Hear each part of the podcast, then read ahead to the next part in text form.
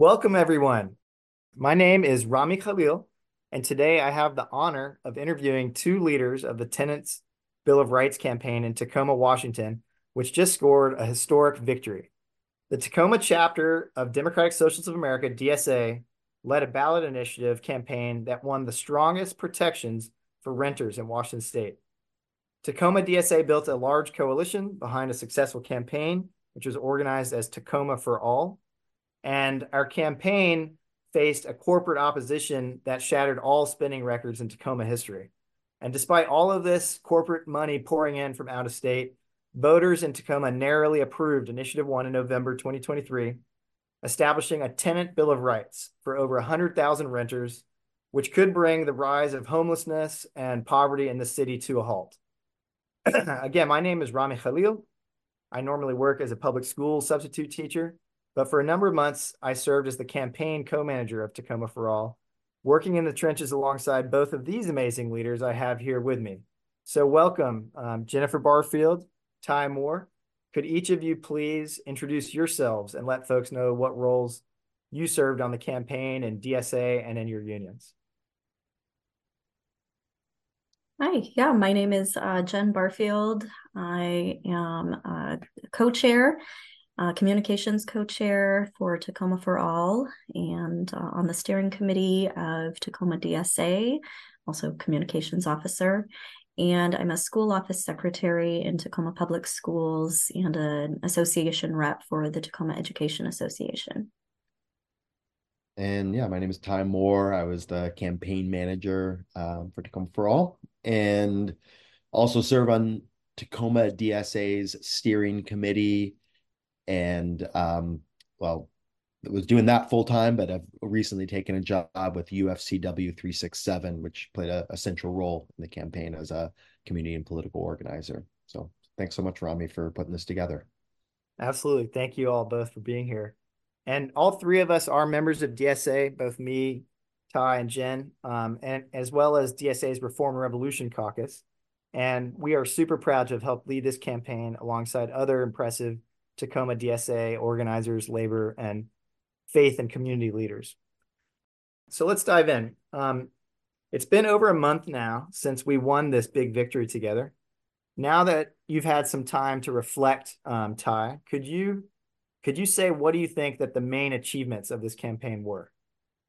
Yeah, I mean, alongside what you said, we won the strongest tenant protections in Washington State. Um, in some ways, uh, some of the protections we led, we initiated our, our precedent setting nationally um, too. So I think it, it was really exciting. And Tacoma is, you know, doesn't have the reputation like Seattle of being this liberal mecca. It's more of a working class industrial city near a military base, all these things. So it's you know, I think it's really impressive that we won this here. Um, we also built a community coalition with labor, with uh, faith organizations, a big coalition that was able to overcome the combined opposition of the mayor, the city council, and as you said, the biggest corporate funded political opposition campaign in the history of Tacoma politics that outspent us three to one um, with the National Realtors Association, the Chamber of Commerce, and two major uh, landlord uh, organizations up against us. Um, and in the midst of this, I know this is not the main topic of the interview, but we also elected DSA's first city council member, Jamika Scott, uh, Black Lives Matter activist that came, longtime Tacoma community organizer, artist, um, who recently joined DSA and won uh, her her bid for city council. So it was a really banner year for uh, socialists in Tacoma politics, and we're a real player now. Um, I think DSA emerged out of this campaign, out of both these campaigns, as in some ways the second most you know uh, significant political force in Tacoma politics outside of the sort of network of the establishment right wing of the Democratic Party itself. We were able to solidify our relationship with key labor allies, particularly as we'll get into UFCW 367, the 8,000 grocery store workers in the South Puget Sound. Um, and I think just put ourselves on the map as a as a powerful political force in Tacoma politics. Exciting stuff. Thank you, Ty. Um, and Jen, could you could you describe the the housing crisis afflicting Tacoma? Like, there's all this skyrocketing rent, and And and could you share any stories about how that particularly hits women and communities communities of color the hardest? Sure. Yeah. I mean, it's becoming more expensive all the time for people um, to live in Tacoma. We just don't have the, the, jobs and the pay here to support the cost of living increases. Um, when we were out talking to tenants, even before the campaign, we kept hearing stories about units that were in disrepair, fire alarms not working, mold, appliances that that weren't working, and you know, in the meantime, landlords were increasing rents by sometimes up to sixty percent um, but because of the cost to move to a new unit how difficult it is to to find a unit that that folks can afford. People were um, you know feeling forced into just signing uh, leases with these um, you know ridiculous rent increases with the hopes that maybe their landlords would you know fix something. Um so i mean it's it's you know it's definitely affecting um you know tenants all across the city. Um, I work in a public school and you know we have some amazing counselors. We have a resource center for our families that was opened up last year. And so folks can come and get uh, food and clothing and uniforms school supplies diapers. They can get connected with uh, job resources and other community resources just all sorts of stuff. But the one thing that we can't help them with is the rent. Um, and it, it really does seem to be the cost of rent that's driving families to our resource center. Um, families that considered themselves to be doing fairly well have found themselves spending um, money that they were saving for maybe a down payment um, on a home to buy RVs to live in. Um, I mean, that's that's one situation we've had um, because they they simply cannot afford the the rent increase at their apartments. Um, we have many many families that are living doubled up with with other families and we have we also have several families um, single parent households who've been evicted can't get into a place anywhere um, that are living in uh, local shelters or bouncing around you know um, couch surfing. Um, we have uh, one one family in particular who um, you know mom a single black mom who you know, makes, you know, decent money, but because she's just living on the one income, um, she's not able to get into an apartment. She can't make it through through the screening process because of the income requirements. Wow. Thanks for explaining that. And then so now that initiative one just passed, this tenant bill of rights, can you explain um, what changes are going to be going in effect now that this new law is, is actually already in effect? Yeah, so um, you know, for me, one of the biggest things is the the school year eviction protections. Um, if you have a student, um, you know, attending attending school in Tacoma and you fall on, you know, hard times economically, you have a defense to eviction now. Um, you uh, during the school year, so between you know September and June, um, you know and and i think that this creates an incentive for landlords to work with families um, to to catch up on payments um, and hopefully avoid the eviction process. And uh, we also have the cold weather eviction protections from november 1st uh, to april 1st uh, which is which is going to be huge. That covers everybody in the city. And uh, on top of that we have the six month notice of rent increase um, that requires landlords to give two notices of rent increase before it goes into effect and just allows families more time to plan for for rent increases. Um, if the rent goes up by 5% or more, there's rental relocation assistance, um, which is which is really going to be huge, I think, for folks um, to make it more affordable to to move um, if if you feel forced to move. Um, with a 5% increase in in rent uh, landlords could be required to pay two months and then it, it goes up from there up to three months uh, rental relocation assistance. Um, there's also a cap on move-in fees so uh, to move into a place you know um, all of the move-in fees deposits combined can equal no more than one month's rent. So no more of the first last deposit and this and that you know that that can really um, make it impossible for folks to afford to move into a new place. Um, and then rent, uh, the late fees.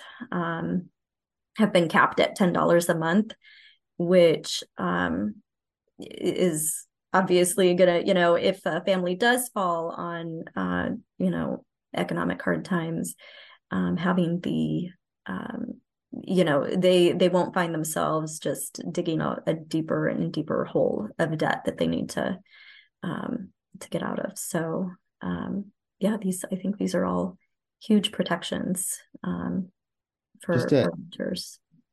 Just to add, just to kind of impact it on the relocation assistance, one of our main campaign activists, Gwen, who obviously you know you both work really closely with, you know, just got a notice of a twenty five percent rent increase, and you know the landlord sent that notice the day before this went into effect. So they're trying to say they don't have to pay relocation assistance. We're pretty sure the law is going to be on our side and we do. But if Gwen gets her relocation assistance, it's going to be $4,200 that the landlord has to pay her for raising the rent 25 percent and uh, forcing her out. But you know that's that's an important chunk of change for a single mom um, who you know is a, a para at, at schools not making a lot of money um, that could be game changing if we can get that money for Gwen and you know renters across the city.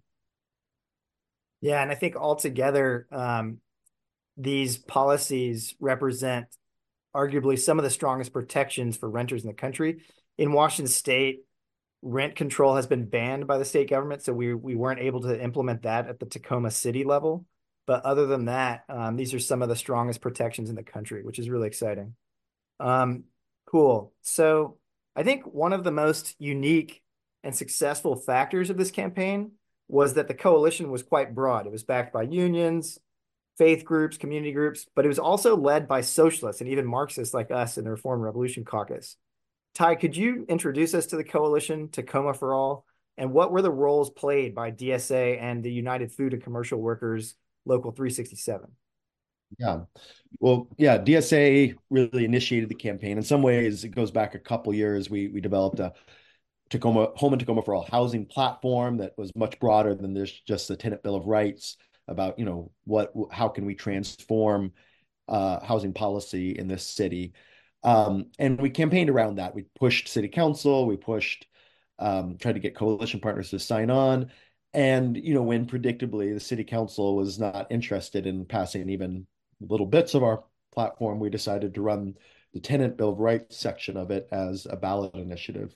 Um, but we knew from day one, um, even before we decided that, you know, the only path toward victory was building a broad coalition, particularly bringing the labor movement on board, given their social weight. We knew the landlords were going to ferociously fight us, and that DSA alone, um, even if we could supply the bulk of the activists, wasn't going to be enough to overcome the lies and disinformation that we needed.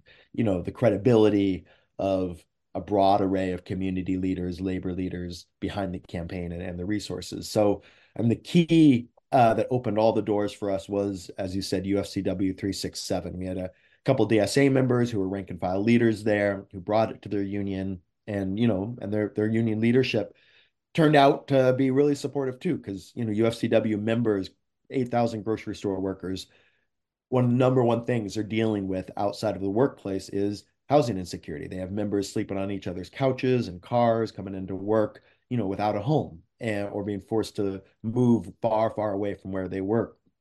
So it's a real issue. Um, and um, so they were heavily invested. They, over the course of the campaign, gave us 17,000 bucks, uh, which is a lot for a small union like them.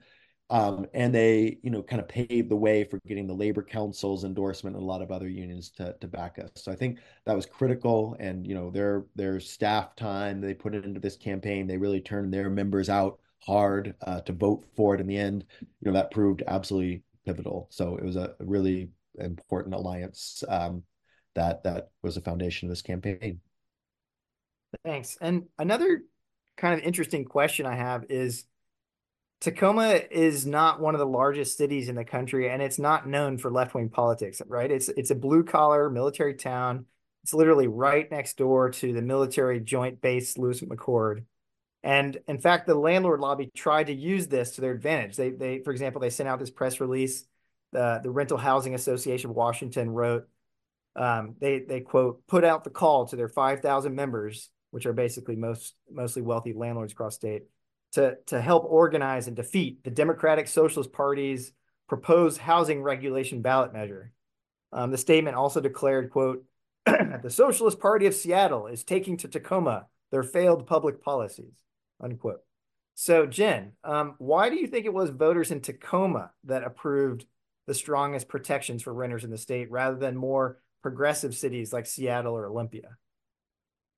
I mean, uh, you know, Tacoma is a blue collar working class town. And, you know, we've seen the costs for everything increase while wages have stagnated, like I said. Um, and so, you know, it's it's really basic, you know, the you know right to have a roof over your head i think when people feel like that really basic thing like being able to have a, a secure place to sleep uh, is threatened um, people feel feel very motivated um, to act and and uh, i think you know folks have seen what's happened over the last several years with billionaire investors coming in gobbling up all of the the housing stock the rent increases and lots of working class families have been forced out of Tacoma, even families that have been here for generations. So um, people are, you know, rightfully fed up with uh, the status quo around here. And we were able to connect with folks um, and their frustrations uh, during the campaign and um, build a movement out of that. Yeah, and it was really impressive. Like there was a real discussion happening in town. Like lots of people were talking about it um, as the as the vote got closer. So yeah, it was interesting. Thank you. Um, and Ty, I have a question for you. What um, I think one of the most impressive and interesting parts of the campaign was how you overcame not only the big real estate industry, but also the mayor and the city council who tried to co-opt your efforts. Um, Ty, could you share the story about how you all navigated that? Yeah, I think it is one of the most interesting and from the point of view of you know lessons for other dsa chapters one of the most important aspects of the campaign because you know from the beginning uh, we understood that it was possible that the city council would exercise its you know so-called right to put a competing watered down tenant bill tenant uh, package of protections in front of voters. And that would be a really difficult obstacle for us to overcome. Um, you know so uh, we from the very beginning, you know, one of the main reasons we wanted to build such a powerful coalition and so much support for our rights is to cut across the city's ability to do that, to kind of isolate the political establishment, make it more difficult for them to put a competing initiative forward. But they were in some ways smart. What they did is after we started gathering signatures, they invited us to the table uh, for negotiations. So the mayor directly reached out. Um, we sat down for five meetings with them between uh, April and June um, with the mayor, four city council members, the city attorneys were there, city staff. You know, they really kind of rolled out the red carpet. They were were sweet talking us, really gracious, uh, welcoming. You know, we notably not been able to really get an audience with the mayor and the whole run up to this, but as soon as we had some leverage, of course, you know, they're they're talking to us um, frequently.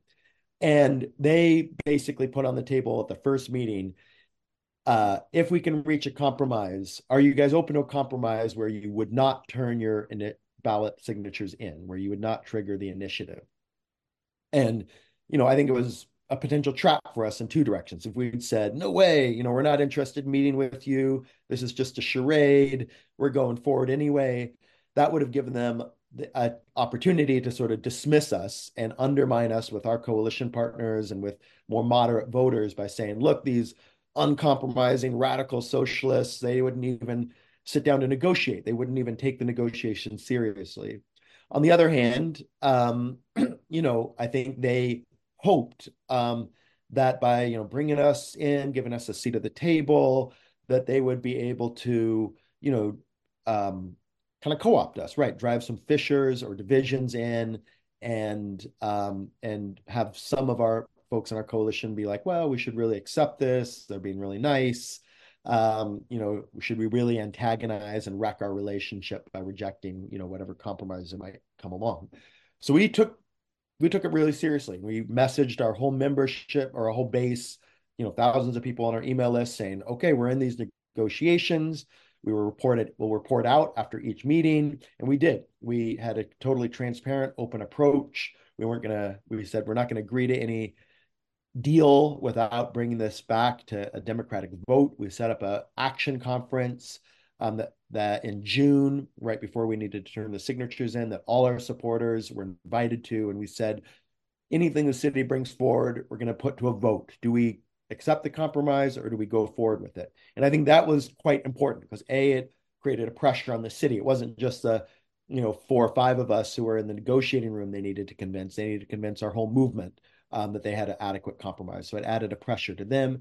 And on the other side, it helped convince our base, who, you know, working people are understandably skeptical of leaders, even if you call yourself a socialist, that you know you once you start rubbing shoulders with the mayor that you're going to sell them out. And there was nervousness. There was nervousness amongst our activist base that that this was a risk and clearly it was. So um, so promising a democratic process was very important to uh, navigate both all these tensions and pressures.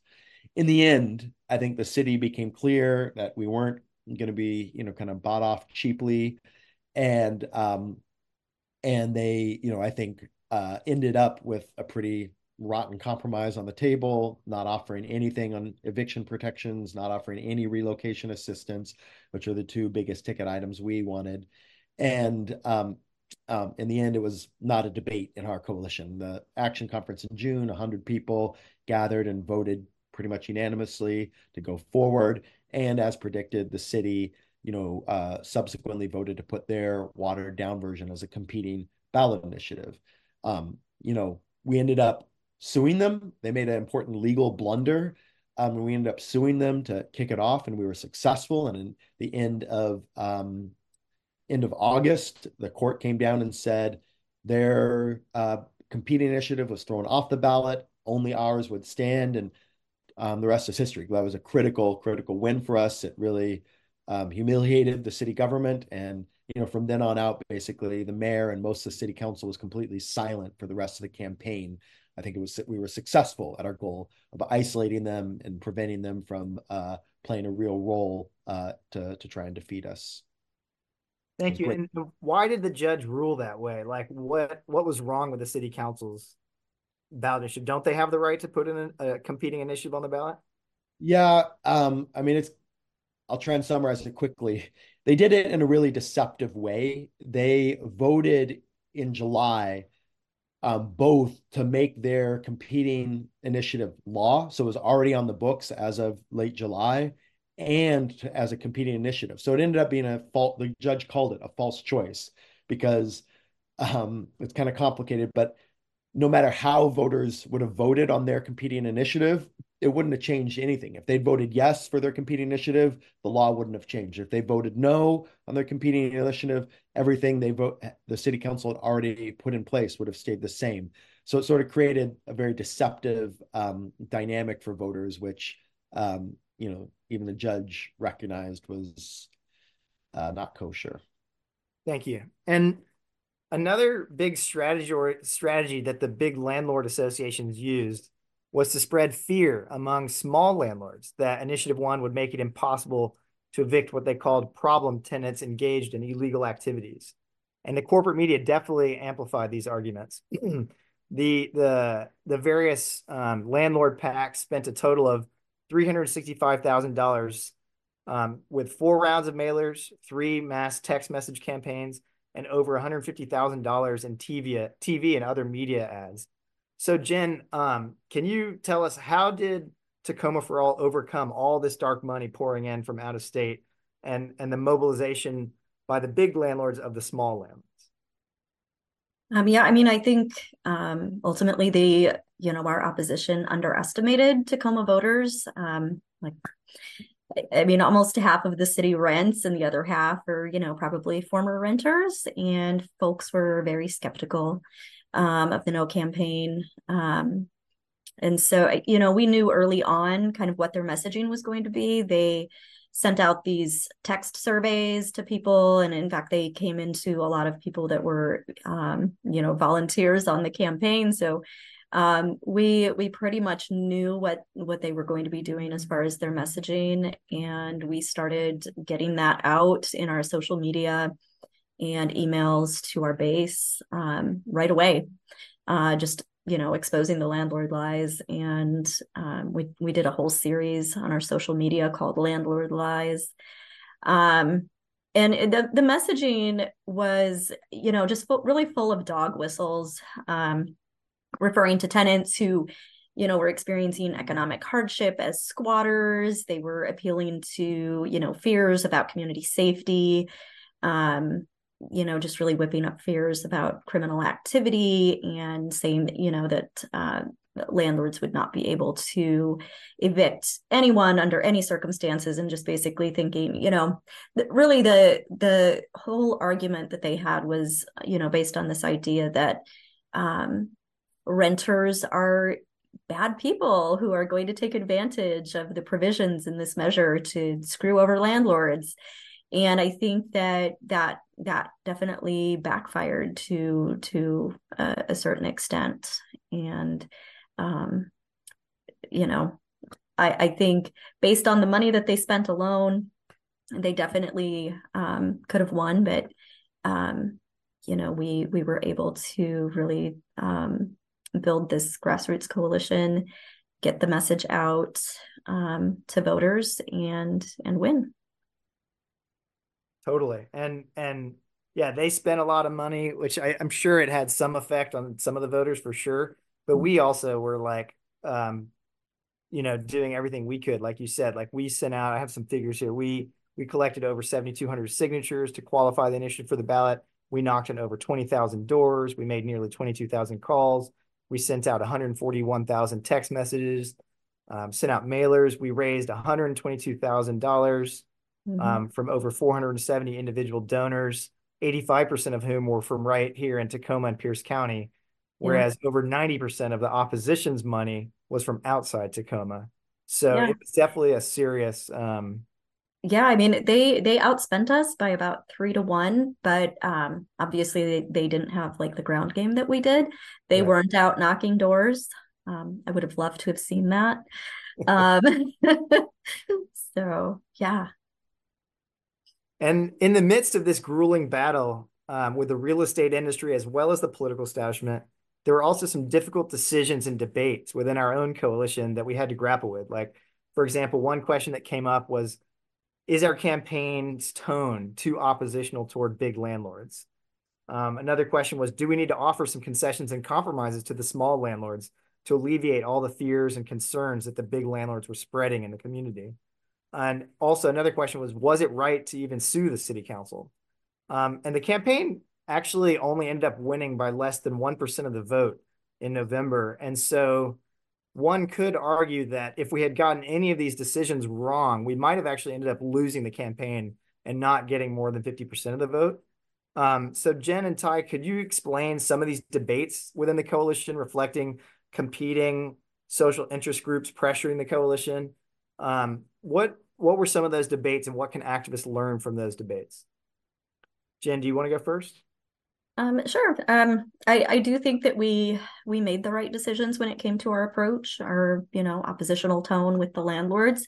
They you know right from the beginning were using dirty, deceptive tactics and just outright lies in their campaign against us, and we needed to address that head on um, we needed to address that you know the majority of the money coming into the campaign was from the national association of realtors and we had to address that you know the lies about um, you know how there was going to be this huge new uh, bureaucracy created that was going to be some kind of burden to taxpayers. You know that was untrue along with uh, plenty of other, other lies that they came up with with uh, their campaign um, and so you know we had we had folks in the campaign um, who kind of warned us to stand down um, when they were stealing uh, the landlord opposition started stealing our signs. You know there were concerns that it would be considered kind of like petty or you know a little little high school there. Um, we did address it uh, initially on our social media and then you know, a, a, week or two later, um, we started we had we had a campaign volunteer who woke up one morning to find that a bunch of our signs had been painted with swastikas. So um, of course you know when there's neo-nazi activity um, and uh, you know this kind of um, hateful um, you know these kind of hateful tactics being used we had to address that head on and so we came out forcefully in the media um, against that and uh, yeah. I think that was the right thing to do. Yeah. Thank you jen. How about how about you ty? Yeah i totally agree with jen. I think you know one complicated aspect of the of the landlord opposition is we knew they were organizing behind the scenes but they didn't come out um, in a really public way till the last minute till just the last month of the campaign um, but I think it was right from we were warning people, inoculating people for months and months and months that this was coming. They were raising it. These landlords were going to be disingenuous. You know, there was some polling that we flagged early on. And I think if we hadn't, and, and that's where we got a lot of flack is like, well, let's see if they come out. If they come out, you can be oppositional. But, you know, but I think if we had not inoculated well in advance, um, and warned people um, that you know, yeah, our our mess people would have been a lot more confused and thrown off. Yeah. Um, but you know, there was also, as you mentioned, there was a debate early on: should we make concessions to small landlords? Um, and what we ended up doing, and I think this was totally right, is carving out a, a concession. We said if you're a small landlord that has uh, fewer than four units and you live on the property, you don't have to pay relocation assistance when you hike rents over five or 10%. And of course, you know, there was debate. I think, you know, it's totally understandable. Socialists are like, why are we giving these, you know, small landlords carve outs? Uh, you know, they can afford to take the hit a lot more than the tenants that they're renting to. Um, it's not right. And, you know, while morally and, you know, in the best case scenario, I, I agree with that.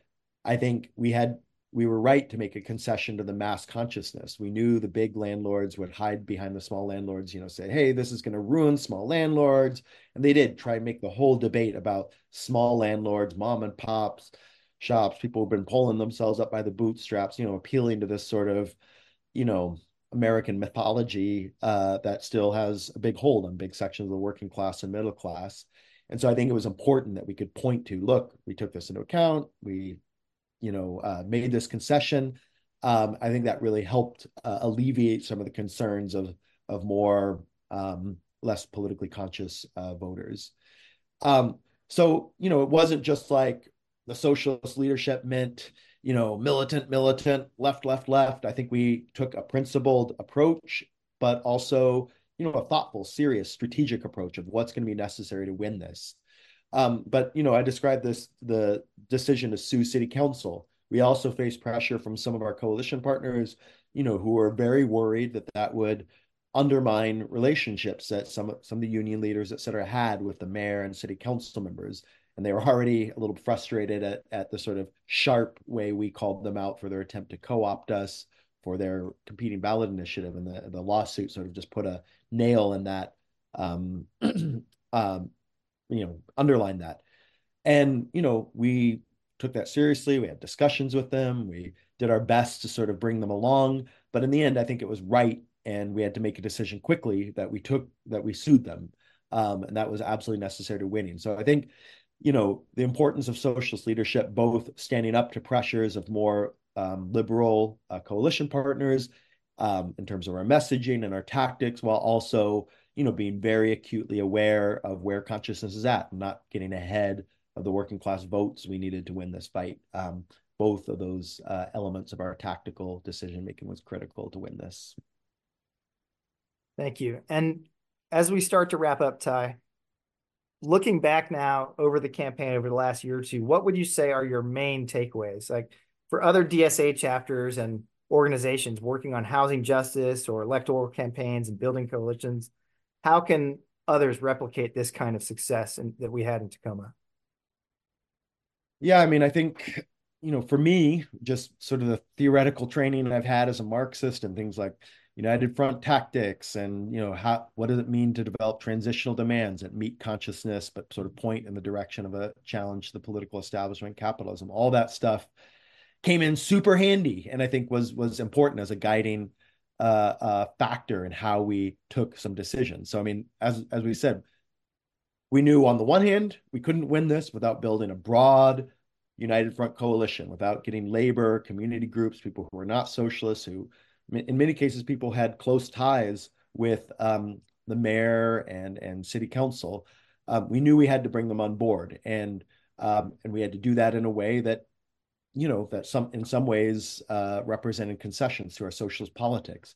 At the same time, we knew that we couldn't hand over leadership or simply cave in to the pressures that some of these um, um, more moderate uh, sections of the movement uh, would have that. It was important that we had a class struggle, socialist leadership that was able to um, stand up to that pressure and take some key decisions. So both of those factors, um, I think, were were hard, and it's not always obvious how to do that. But I think our um, ability to sort of navigate those pressures, both against ultra leftism, but also against sort of opportunism, uh, meant that we were able to win the strongest protections I think that was available. The fact that we only won by less than 1%, I think shows that we threaded the needle right. You know, we put forward a very bold, ambitious, um, what ended up being the strongest protections in the state, but uh, we didn't go too far. Um, and we wanted to make sure that we could actually win it, not just have, you know, a, a utopian dream of,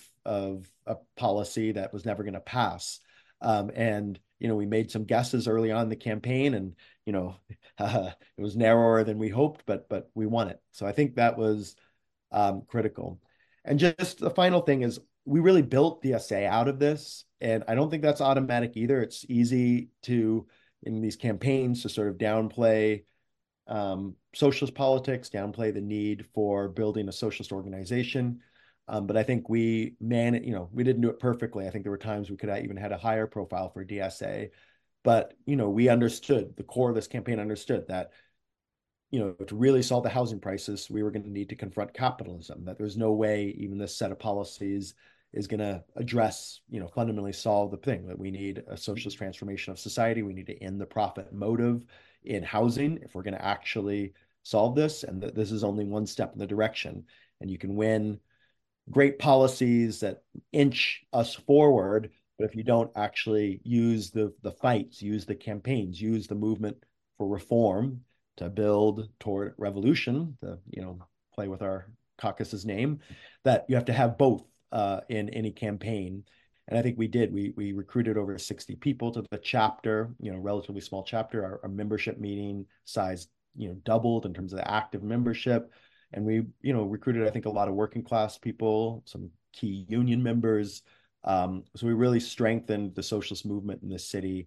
And you know especially in the media coverage that came out afterwards we had a high profile for dsa people didn't just say tacoma for all the media the seattle times et cetera reported this was led by um, dsa and i think that was quite important Thanks. And and finally, you know, we've won this campaign, which will reduce the spike in homelessness and and poverty that Tacoma has been experienced. But as you mentioned, the work is not over. So my last question, Ty, is what comes next for Tacoma for All and, and DSA? Yeah, well, I mean, we're having a lively discussion and debate about this, but I think number one, you know, Jen just wrote a little uh, draft pamphlet on know your rights. Um, we need to educate uh, 100,000 tenants in this city to, actually know their rights and to implement it. We know landlords are trying to get around it. We know the city has come out and said basically they're not going to enforce it. They don't have the resources anyway. So we're going to need to use collective action to educate people, including the landlords, that they can't get away with violating the law. Um, there's also some strong legal provisions. So we're trying to want to make sure tenants know how to exercise their legal rights um, when uh, when landlords violate it. So that that's the number one. We want to do a mass education campaign find tenants who are prepared to fight back when landlords are violating the law and organize campaign, public campaigns around them. That's going to be critical. But more broadly, I think Tacoma for All and DSA um, are in a position to effectively create something akin to like a, a, political party, an alternative working class political center of gravity that can take up lots of different issues. Um, so I think the coalition we built and the you know strength of DSA that has been established puts us in a strong position to run future ballot initiatives, whether that's on social housing, raising the minimum wage, fair scheduling. We're debating a lot of different ideas, but I think you know we are looking um, to develop a two, three-year plan um, to really continue building working class political power in this city, to impact elections, um, and to reshape city politics in the interest of working class. Tacoma is known as the grit city. It's known as the city of destiny. That's the official sort of whatever uh, what do you call it title for the city. So I like to say, you know, in this um, working class people in the gritty city should determine the fate of Tacoma. Awesome. Thank you. So, um, folks, it's not every day that working class um, women and communities of color win major victories like this, but clearly it can be done. We just proved it in Tacoma. Um, but we could accomplish so much more if more working class folks and young people join the organized socialist movement. If you want to help win more campaigns like this and build a movement to restructure society along democratic, eco socialist lines, please join DSA online at dsausa.org. and if, if you are a DSA member and you'd like DSA to lead more effective class struggle campaigns like this, please become a monthly donor to Reform and Revolution. It was members of this caucus within DSA that helped lead this campaign alongside other amazing DSA leaders, union and faith leaders. You can apply to join our caucus on our website, and you can also support our work by subscribing to our caucus's magazine on our website, which is reformrevolution.org. Today's discussion actually built upon a shorter interview that we've published in the Reform Revolution magazine um, and if you would like a, a tighter, shorter summary of this impressive victory, um, you can you can read that in our magazine. You can subscribe to our magazine again at reformrevolution.org. So Ty and Jen, thank you so much. Um, and folks out there, thanks for listening. Please like and share this story on social media and spread this great news. Thank you, Rami. Thank you.